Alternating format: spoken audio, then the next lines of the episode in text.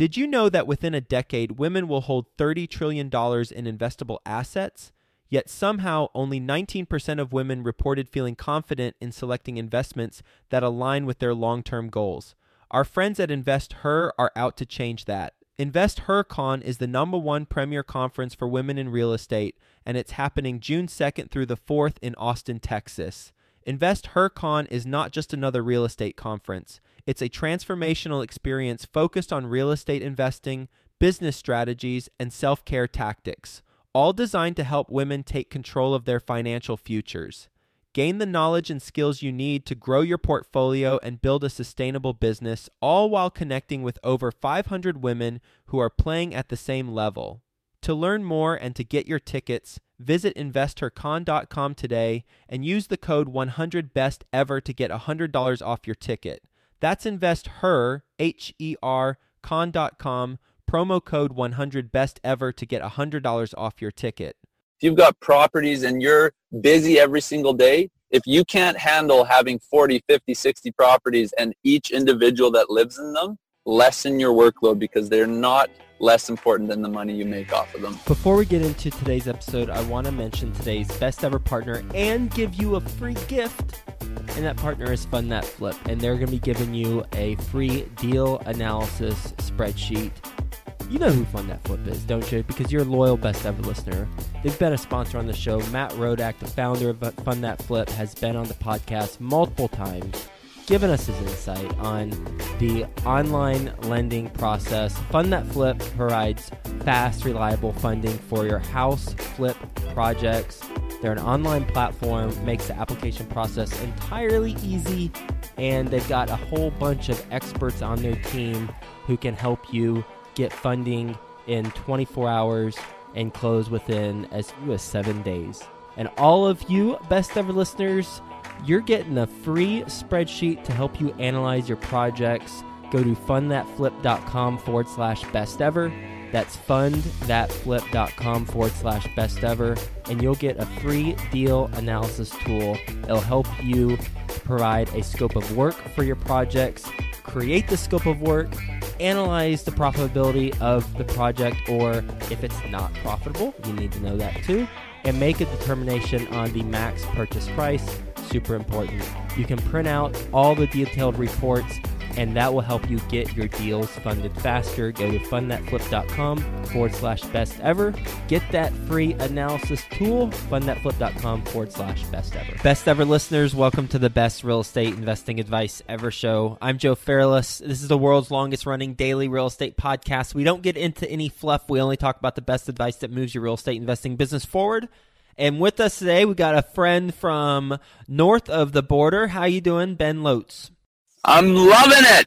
Well, great. I am looking forward to digging in then and kind of capitalizing on this vibe that you got going on. Ben is a real estate agent, and he is based in Alberta, Canada. He works with investors, and he's also a professional skateboarder, so he's certainly got a skill set that I don't typically talk about on this show, which is pretty cool. So with that being said, Ben, you want to give the best ever listeners a little bit more about your background and what you're focused on now? Is that real estate-wise or just in general? Real estate-wise.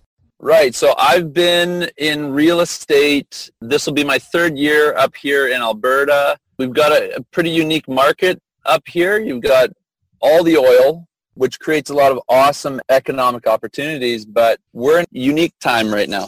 So you have a unique economic opportunity. Things are weird. Up here right now, we've got a whole other government in place, and I'm definitely not going to get political, but we've got a hurting economy in Alberta right now. Over the last three or four years, this is the place where investors are coming in. This is the place where people are doing a lot of property investment and making money, but it's a little different here right now. It's a little low. So let's talk about it being a little low and a little bit different. What specifically are you referring to? Can you get into some more details? The rental market, I remember honestly, even just a year ago, you put a eleven hundred square foot bungalow on the market, and no joke, on Kijiji, I don't know, you guys have Kijiji in the States, eh? Nuh-uh, Kijiji? Yeah, Kijiji, it's like... I don't even know how to spell that. K I J I J I dot com. But it's basically like put your crap up on the internet and see if people want it. Huh. Okay. Well, we do have it in the States, because whenever I search for it in Google, like, other cities pop up that are in the United States. I just never heard of it. All right, cool. We have, we use Craigslist.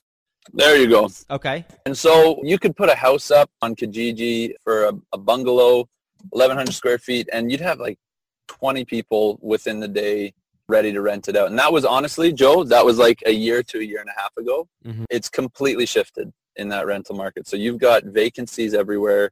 You've got investors that I talk with that are having to lower their rental rates like quite a bit just to keep their current clients. And, you know, when you talk with these guys that have got home after home after home and unit for sale, that's significant. And that's not just happening with one. And this is happening throughout the whole province, because we're one of the number one oil producers in the world, but you've got a government in place that's not hyped on oil producing. so, mm-hmm. so, yeah, it's a bit of a different landscape here that way. What are you doing for your business to ride this out? Because I imagine it's affecting your bottom line. Yeah, it definitely makes a big difference. You know, for me at the end of the day, Joe, the thing that I'm always the most concerned, but concerned's not the right word. The thing I focus on the most is whenever business comes in, because sometimes stuff is busy and you're really hyped and you're doing your best with it.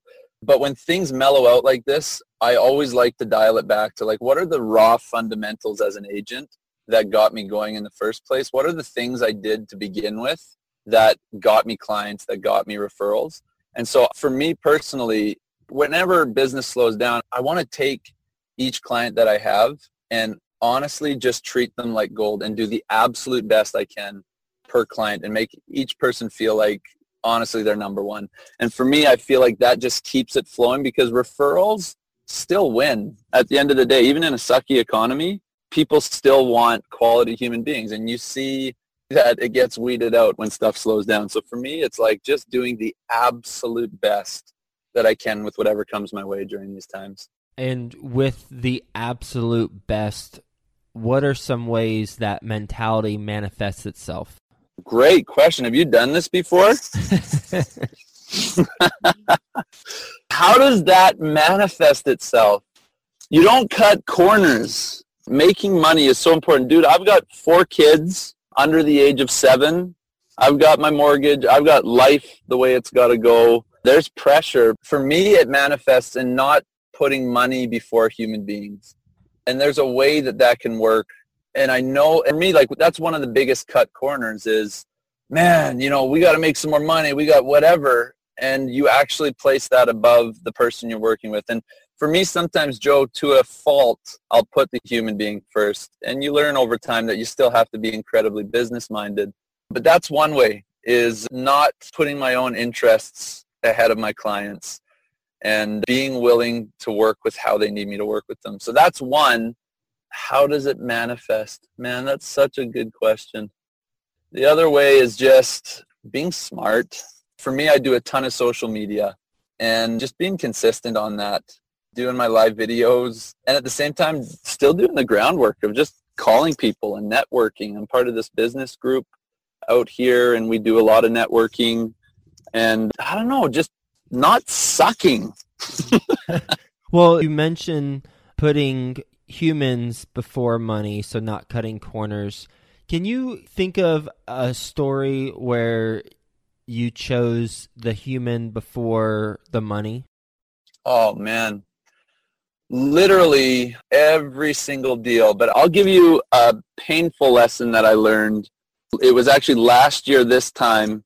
I wasn't with an investor. It was with a client. But things actually began slowing down about a year ago. And so in December, I had a deal with a client, and they were buying a bungalow for like four hundred grand, and or just over four hundred. And my client was a little tight, but he had gotten some money, and this house was perfect for him. And we got down to about, I think it was three grand of a difference, and the roof needed to be done. And that was, the roof sucked. And I worked out with the other realtor. I said, well, how about this? Because nobody was going to move. I'll give up fifteen hundred of my commission.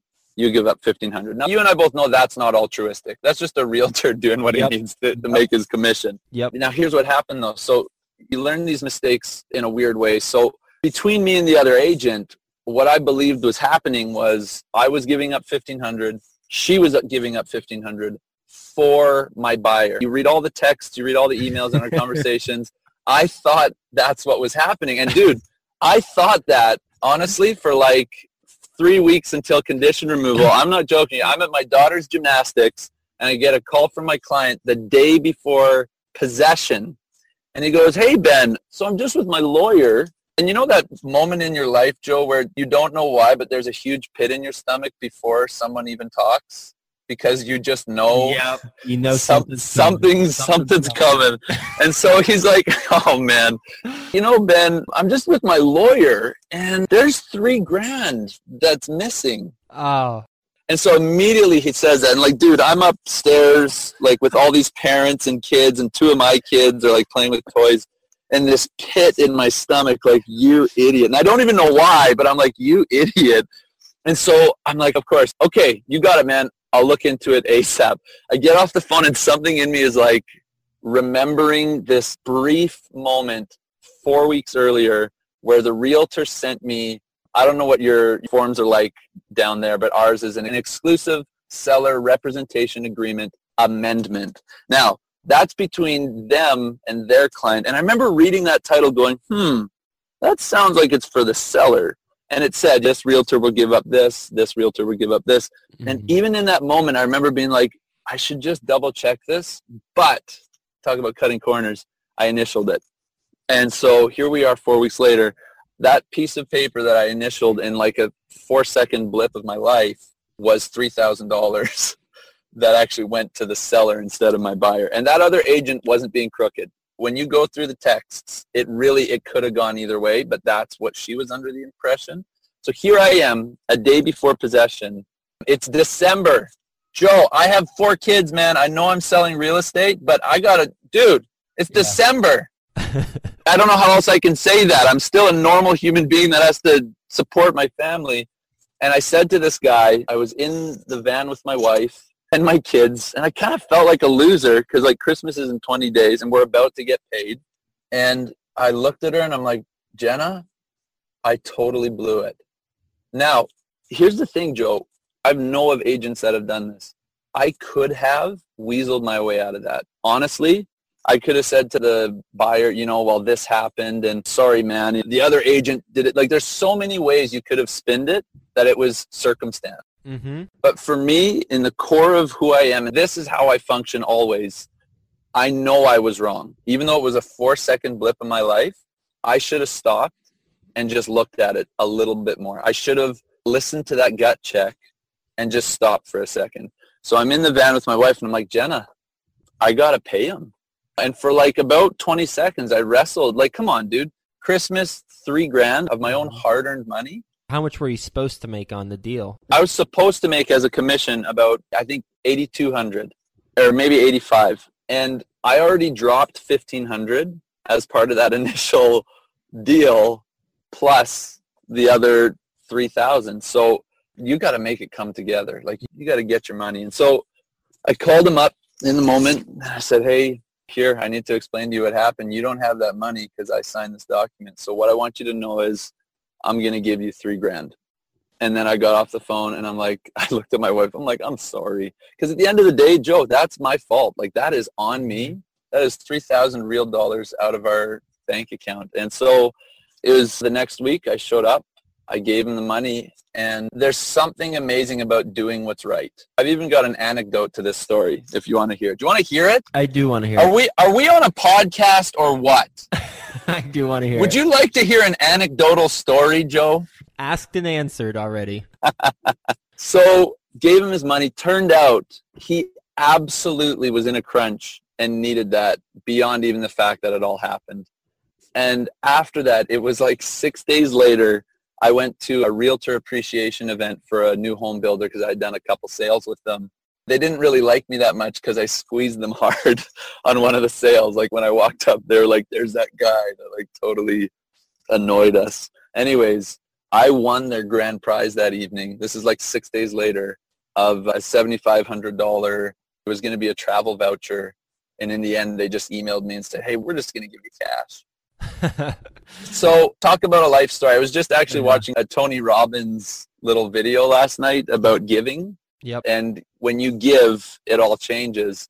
Think about that. That wasn't easy for me. And it's not because I'm greedy, to be completely honest. It was December. And Joe, I'm not a huge number one real estate agent in the world. There are dudes I've seen, like even who you've interviewed. I'm like, why is this guy interviewing me? But the reality is this.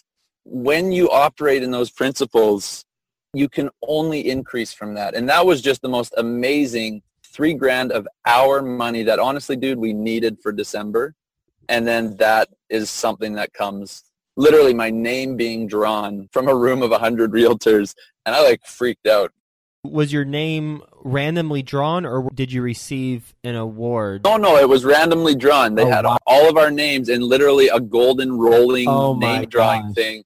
And so when they said it, I'm, I'm not a normal social person. I was like, what? The whole restaurant came to a standstill. And I couldn't believe it. But you know, this is how I've done my life up to now. I've been in sales for the last ten years of my life. I built a wholesale repping business for seven years of my life when I first got married from scratch. No one knew my email. And I became, for the third largest agency in Canada, the number one sales rep. And then real estate was a door that opened. But one thing that I never changed was what I did that day. And when I was younger and we had like no money and I'm building a business from scratch, it wasn't three thousand bucks, but I remember moments when it was three hundred bucks and I needed to be true to knowing when I messed something up and mm-hmm. give it and being generous that way. And it's cool to see years later, it increased exponentially, or it increased from three hundred to three thousand. And I was still able to pass that character test of, will you do what's right simply because it's right, even if it puts you out? And so that's definitely, to me, how it manifests in a time now when things are tight. There's a reason why people do well always, whether the economy is good or not good. And it's because they operate fundamentally in these principles that are unshakable.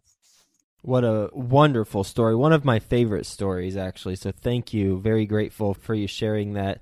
One very tactical question, because when you mentioned it, I was curious. You said that you're out the three K, but why were you out the fifteen hundred? Because it sounds like there was a miscommunication between you and the agent on the three K.